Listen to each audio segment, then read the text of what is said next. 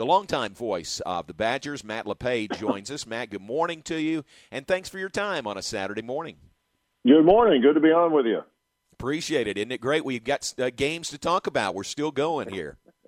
Yeah, that's the last time John, you and I talked. It was uh, summertime, and we were wondering whether there was going to be a football season. All right, uh, so it's it's good to see that uh, that they've been able to to get to this point. I think we all still kind of hold our breath with the with the daily COVID testing going on. Um, I think we have truly learned that things are day to day, but it's been it's been fun to see so far. A lot of really entertaining games in the tournament. So fingers crossed that uh, everything can continue to go well up to the finish line. Yeah, really good plans, I think, by uh, by the Big 12, by the Big 10, by the NCAA, you know, to get to this point. How, how did your season go? Did you travel uh, much or any at all, or how did that play out? You know what? We we did not. We did uh, during the football season. We went to one road game. Um, uh, multiple reasons. Uh, a couple of folks who are in our crew who are a little more in the higher risk category. So right. Uh, I guess I've gotten to the point where I don't know about you or how much you've had to work remotely. You, you, get used to it as much as you can, working off of monitors. We figure this this season will do it. Certainly don't want it to be in the long haul, but uh, for for this year, we just we do the best we can with what we have.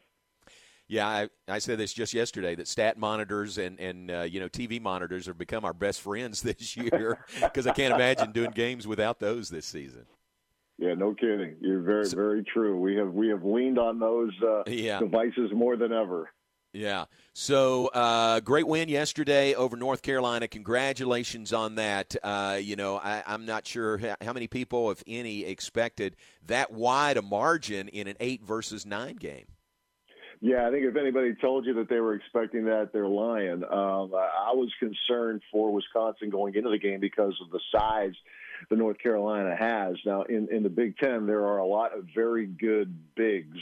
Uh, but I, I don't think there's a team that has four of them that Carolina can rotate the, the way that, that Roy Williams has on his roster this season. There, there wasn't one who was dominant like a Luka Garza from Iowa, a Kofi Cockburn from Illinois, or a Hunter Dickinson from Michigan. But collectively, I think the concern was that, that Carolina's front line would, as the game moves along, wear you down. But that didn't happen. Wisconsin was terrific at keeping uh, Carolina off the offensive glass. It's the best offensive rebounding team in the country, but the Badgers kept that total within reason. But John, uh, above all else, it's it's a simple thing. It's just when you're knocking down shots, which Wisconsin has had trouble doing in some considerably long stretches this season. But last night it just all came together. They were attacking early, and the three point shot was good to them. So it just turned into a night where everything lined up uh, about as close to, to perfection as you could hope for from Wisconsin's perspective. Yeah, knocking down shots. That's uh, that's uh, putting it mildly. You guys were shooting great. Matt Davison leading the way from outside. Uh, boy, it looked like he couldn't miss yesterday, scoring 29.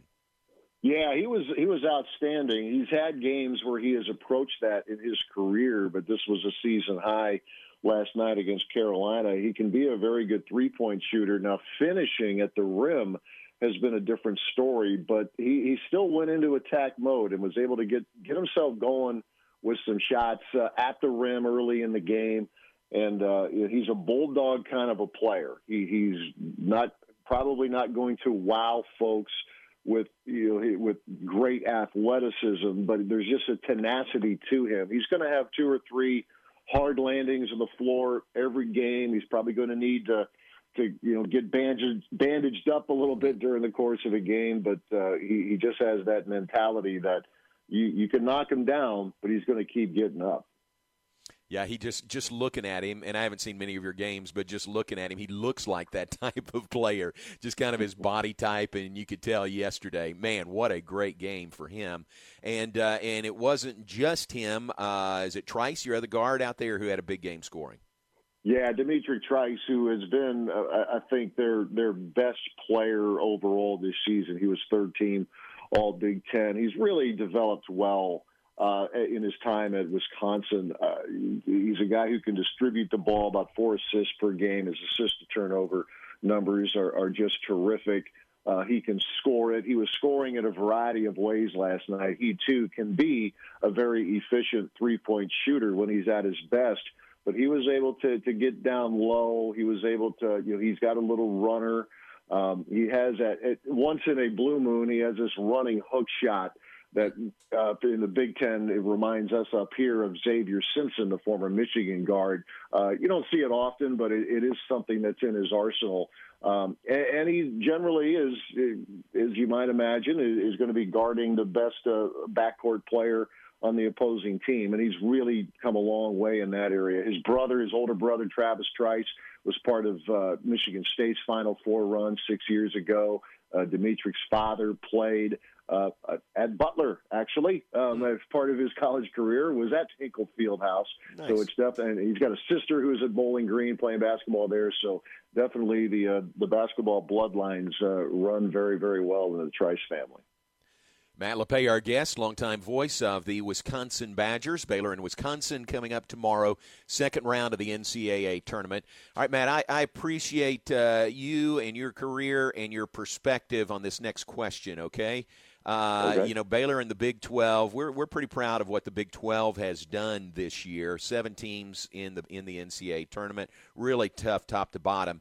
Big Ten uh, has has maybe gone one step further and done better uh, with nine teams in the tournament. But the Big Ten uh, so good and so highly ranked with many of your teams all year. What do you think about uh, when people? Kind of compare who's the best league this year in college basketball. I think it most people would say it's either the Big 10 or the Big 12.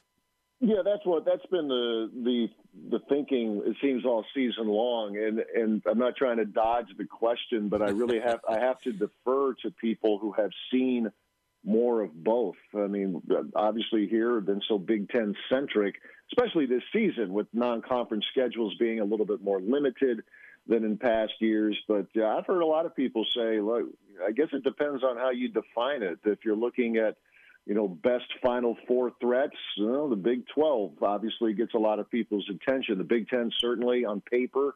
Uh, Illinois is a Final Four threat. Michigan, although there's some question with Isaiah Livers. But the be- the best way I answer that, John, I just look at it more at the Big Ten and in compared to past years. This is the 33rd season I've been connected to the Wisconsin basketball program, and there are a couple of seasons in that time that have stood out.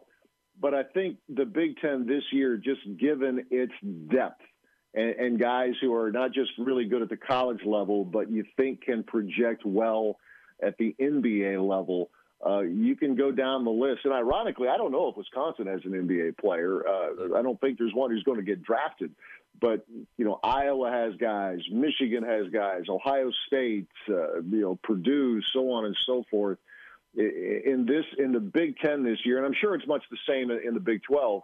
But in the Big Ten, if you if you don't have it on a given night, not only can you lose, you can get embarrassed.